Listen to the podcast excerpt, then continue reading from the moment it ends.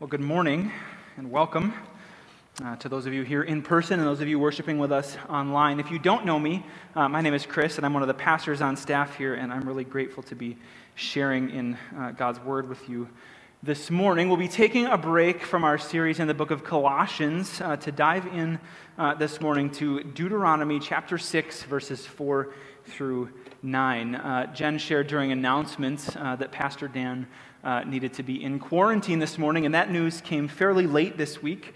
Um, so we uh, decided to take a quick break and uh, talk about Deuteronomy chapter 6, verses 4 through 9. He is feeling fine, uh, just to reiterate what Jen said, um, but he is out this morning. So, um, that being said, um, I, am hopeful that the words of Deuteronomy 6 uh, will be helpful for you this morning. As we dive in, I want you to know that much more could be said about this text. We could dive in uh, much more deeply to some of the truths uh, found in it, but that's a different sermon for a different day. This morning, uh, I want to be very practical uh, and hopefully encourage you towards some action that will ultimately be for your good and for God's glory as you live out your life. So, uh, if you're not there yet, would you open to Deut- Deuteronomy chapter 6, verses 4 through 9? I'm in the Christian Standard Bible. Uh, if you're following along digitally, or you can use whatever translation you have handy. Uh, the, the text is in our uh, version in our Church Center app, but the sermon notes won't be. Uh, so there's a little box you can just take notes if you're a note taker and want to do that. So, Deuteronomy chapter 6, verses 4 through 9, if you'd follow along as I read. Listen, Israel, the Lord our God, the Lord is one.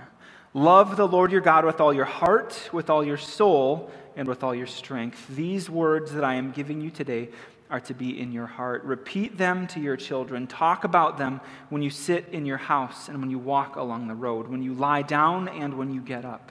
Bind them as a sign on your hand and let them be a symbol on your forehead.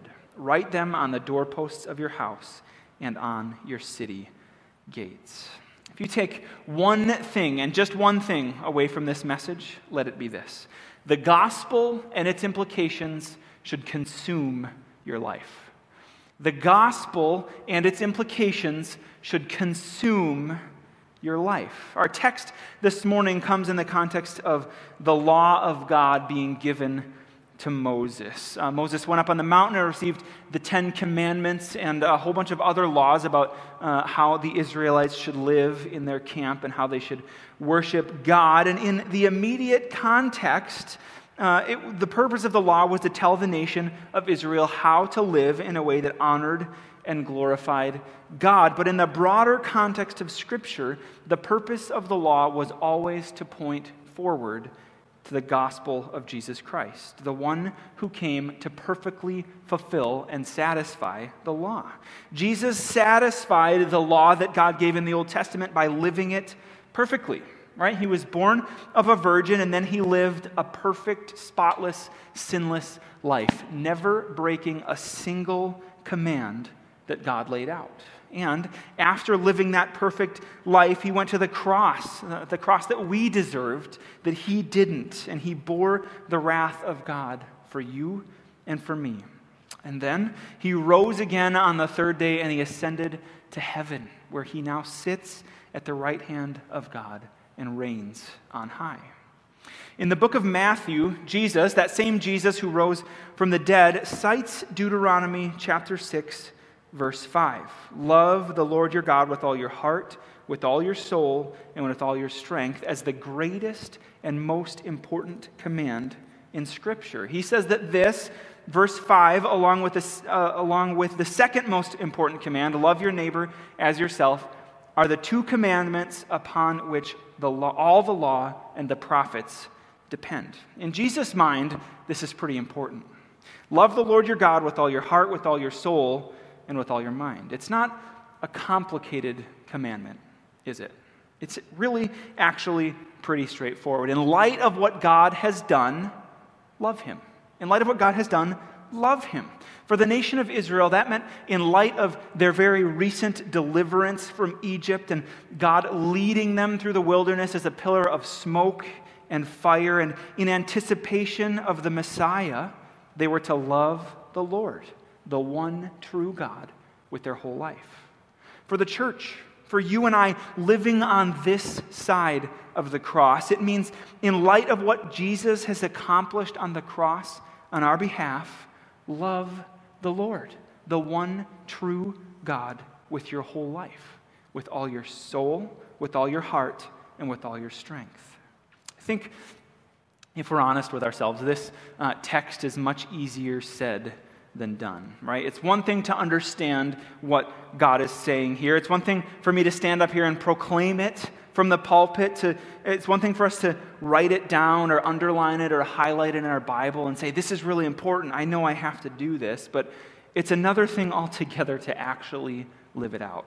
It's a real challenge. There are things, hobbies, entertainment, people, relationships, you name it, vying for our affections, right? For our worship to be the center of our lives. None of those things are necessarily bad in and of themselves, right? In fact, God gives us many good gifts in the form of hobbies or entertainment or relationships, but those gifts are meant to reflect glory back to God, not to sit on the throne of our hearts. Because God, the Lord our God, who is one, is the only one that deserves to be worshiped.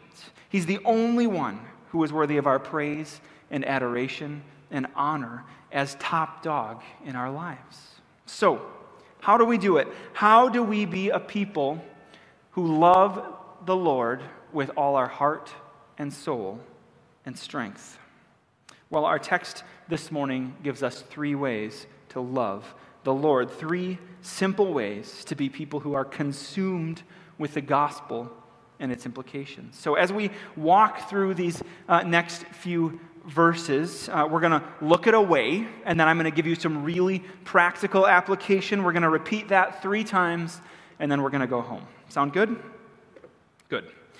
First, uh, impress these words upon your heart. Impress these words upon your heart. In verse 6, we read this These words that I am giving you today are to be in your heart. Follower of Jesus Christ. The first way to love the Lord is, the Lord is to impress these words on your heart, to impress the truth of the gospel deep within you. The primary ways that we do that, that we impress these words in our own hearts, is through prayer and the reading of God's word. Spend time in it. Spend time wrestling with Scripture. Spend time chewing on it and talking to God about it. Impress the word of God into your heart and watch as He transforms your life. What's the practical application here? Well, if you're not yet doing this, if you're not yet spending time in God's Word, start. Just start. Here's how. Maybe you approach the Word of God and you think, I have no idea what to do with this. I know I'm supposed to be reading my Bible. I know I should be spending time with God, and I know that He'll meet me there. I just don't know what to do. Here's a really practical thing you can do. You no longer have an excuse after this for why you're not reading your Bible. You can't use the excuse, I don't know how, because I'm going to tell you how. Start with the book of Mark. I chose it for you. Start with the book of Mark and start by reading one chapter a day. If one chapter is too much because you're not really a big reader, that's fine. Start by reading one heading a day. As you page through, you'll see these little headings. They're, I don't know, three, four, five, six verses long each. Start by reading one heading a day. After you read it, write down one thing that you learned, that you were reminded of, that God taught you, or that you want to know more about after reading that. Do that today. Then do it again the next day, and the next day, and the next day until you finish the book of Mark, and then pick a new book and do the same thing and keep on going. After you finish Mark, if you can't figure out what book to read, email me or talk to me after a service, and I will gladly choose the next book for you to go through. If you're watching this morning online or you're here and you don't know about this Jesus thing, you're not sure about this whole church thing or who Jesus is, and uh, and, and you're just not sure what you're going to do, I don't think it's an accident that you're here participating in this worship service. This is a great place for you to start. Open up the book of Mark and just spend time reading it. And I promise you, even if you don't know who Jesus is yet, He's going to show you who He is. And when you get to know Him just a little bit, you're going to want to know more and more who He is. So, whether you've been a believer for years or you're just checking out Crossview Church for the first time, and wherever you are, like Jen talked about during announcements, if you're having a really difficult time because life is heavy right now, or you've got some personal stuff going on, wherever you are, God will meet you there as you impress His words upon your heart. If you have questions as you read His word, write them down. If you get confused, ask someone, talk to someone, take those questions and those confusions to your life group. Take them uh, to a friend who you know is a believer. Take them somewhere. Bring them to someone on staff at Cross. We would love to engage with God's word with you. Wrestle through his word together, but don't stop reading. Don't stop spending time in God's word. Impress the words of the Lord into your heart. Second, Repeat these words to your children and your family. We want to be a people who are consumed by the gospel and its implications. The second way is to repeat these words to your children and family. Let's look at verse 7. Repeat them to your children. Talk about them when you sit in your house, and when you walk along the road, and when you lie down, and when you get up. As you are impressing these words upon your heart, Number one, begin sharing them with your family. Number two, don't hear what I didn't say there. This isn't step one and step two. These things happen concurrently. So, concurrent with your own impressing upon your heart is pressing into your family with the word of God. I think way too often as parents and family members, we feel like we have to have God's word figured out, right? We have to master this thing. We have to have a seminary degree or a PhD or something before we can take the hope of the gospel to our families. And it's just not true. As you're pressing God's word into your life, take that to your families. Parents, if no one has yet told you this, I'm telling you this now. You are the primary disciple makers of your kids. You are the primary disciple makers of your kids. What an awesome privilege and responsibility. Moses isn't just talking to parents, though, so if you're not a parent, don't tune out. Whatever your family looks like, your call is to talk about the truth of the gospel when you sit in your house, when you're traveling, when you go to sleep, and when you wake, whether you're in or you're out from the beginning of the day until the end of it. So, what's the practical application here? Well, first, parents. Parents, if you are not sharing the hope of the gospel with your kids on a regular basis, start. Just start. If you're married with children or if you're a single parent, here's your application. Here's what I want you to do. This week, talk to your spouse or a trusted friend about what you're doing to teach your children about the love of Jesus. If you're not doing anything, be honest about that. Be honest about where you are and talk about how you want to start. If you're doing a ton, awesome. Keep up the good work. Talk about how you're going to keep doing that. Some of you might be totally overwhelmed by the thought of discipling your kids. You might be totally overwhelmed about the th- thought of speaking the love of God or the Bible or Jesus into their lives. It's enough to put butterflies in your stomach and make your mouth go dry right? They'll ask questions that you don't know the answers to. You might be exposed as you talk about different sins, and your kids see that you're not actually perfect. They'll know that you don't know as much about the Bible as they thought you did. Can I let you in on a little secret as a fellow parent? We all feel that way. When we press into our kids and we speak gospel truth into their lives, we all feel that way. It's an awesome responsibility to point our kids towards Jesus, but that doesn't mean that it's easy. But it is yours. It is your responsibility as a parent to press the hope of the gospel into your kids' lives. It's not the responsibility of Crossview Church's children's ministry program. It's not the responsibility of Cale Erickson and his team of Apex leaders. It's not the responsibility of their grandparents or of their aunts or their uncles. Moms and dads, you are called to speak the truth of the gospel into the lives of your children. So, practical application, move forward with it. Whether you're doing this or you're not at present, you can move forward.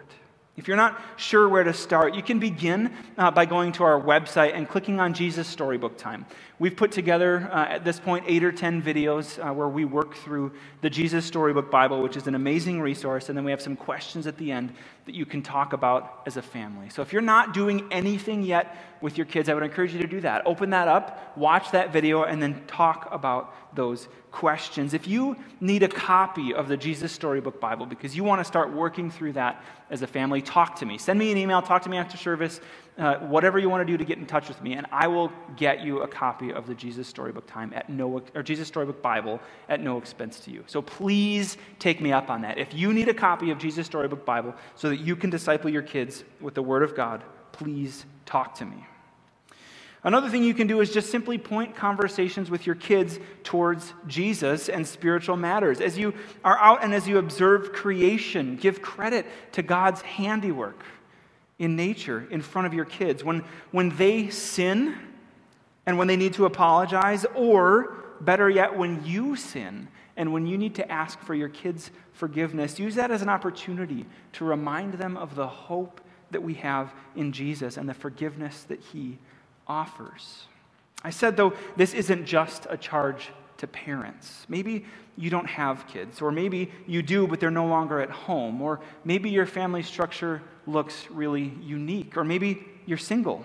You too can build a plan to dive deep into the gospel with your family, whether that's your grown children, or your brothers, or your sisters, or even your own parents. It might start as simply as praying for opportunities for conversations, right?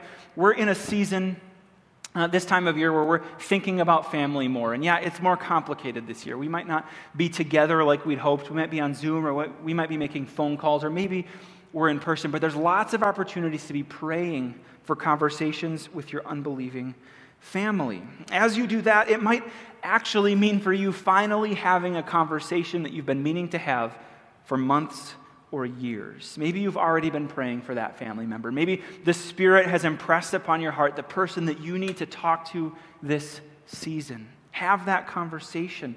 Begin a spiritual conversation with that person. It might even be as simple as just mentioning in a conversation how God is teaching you through His Word. As you're doing number one and impressing His Word upon your heart, maybe you just mention in a conversation with someone, hey, God's really been showing me a lot about His love lately and see where that conversation goes. People want to know what's different about you. People want to hear about the love of God in your life and see how God uses your mentioning of that. Whatever it is, it certainly means that we as believers are called to pass the gospel on, beginning with our own families. The third uh, and final way that we see in this text is to declare these words publicly. As we uh, try to be a people who are consumed with the gospel, we are to publicly declare these words. Let's look at verses 8 and 9. It says this Bind them as a sign on your hand, and let them be a symbol on your forehead. Write them on the doorposts of your house and on your city gates. In Jewish culture, these commands were often taken quite literally. People would put like a rope on their hand so they could be identified, or something uh, around their forehead so that they would look different. They would uh, put copies of the law, little copies of the law, in a box and nail it to their doorpost. So wherever they went, or if people came into their home, uh, you would be able to quickly identify that someone was following after Yahweh. Now, you could do those things. You could take this literally. Uh, you could be like uh, Kale, and you could have a little uh, wristband with uh, the text of this scripture actually on it. Uh, you could put a little box with a copy of the law on your doorpost. Uh, but if you're not going to do that, that's okay. You don't have to take this fully literally. But if we're not going to take it literally, then how do we publicly declare these words? I think practically we can do it in two ways. We can do it in both word and in deed. So we can speak the gospel, we can speak of the gospel, and we can live out the gospel. Speak of the gospel and live out the gospel. See, as we impress these words upon our hearts and uh, as we spend time communicating them to our families, we will be transformed. I promise you, you cannot go through life spending time in God's Word, spending time in prayer, spending time in God's presence, and teaching the truths of Scripture to your family and getting to know Jesus. You can't do all of that and go through life and not be changed in dramatic ways. God meets you in those places and He changes you. And as He does that, you'll begin to show things like the fruit of the Spirit love, joy, peace, patience gentleness, self control. The words of life will begin to exude from you in unexpected ways. You'll find yourself pointing conversations back to the gospel. People will see you living differently, responding differently to difficult situations in your life, and they'll start to ask questions. Why does he live differently? Why didn't she get mad about that? Why are they showing me grace in this situation when they should be showing me anger? So, how can we publicly declare these words? By speaking the gospel and by living out the gospel. Let your words and your actions point to Jesus.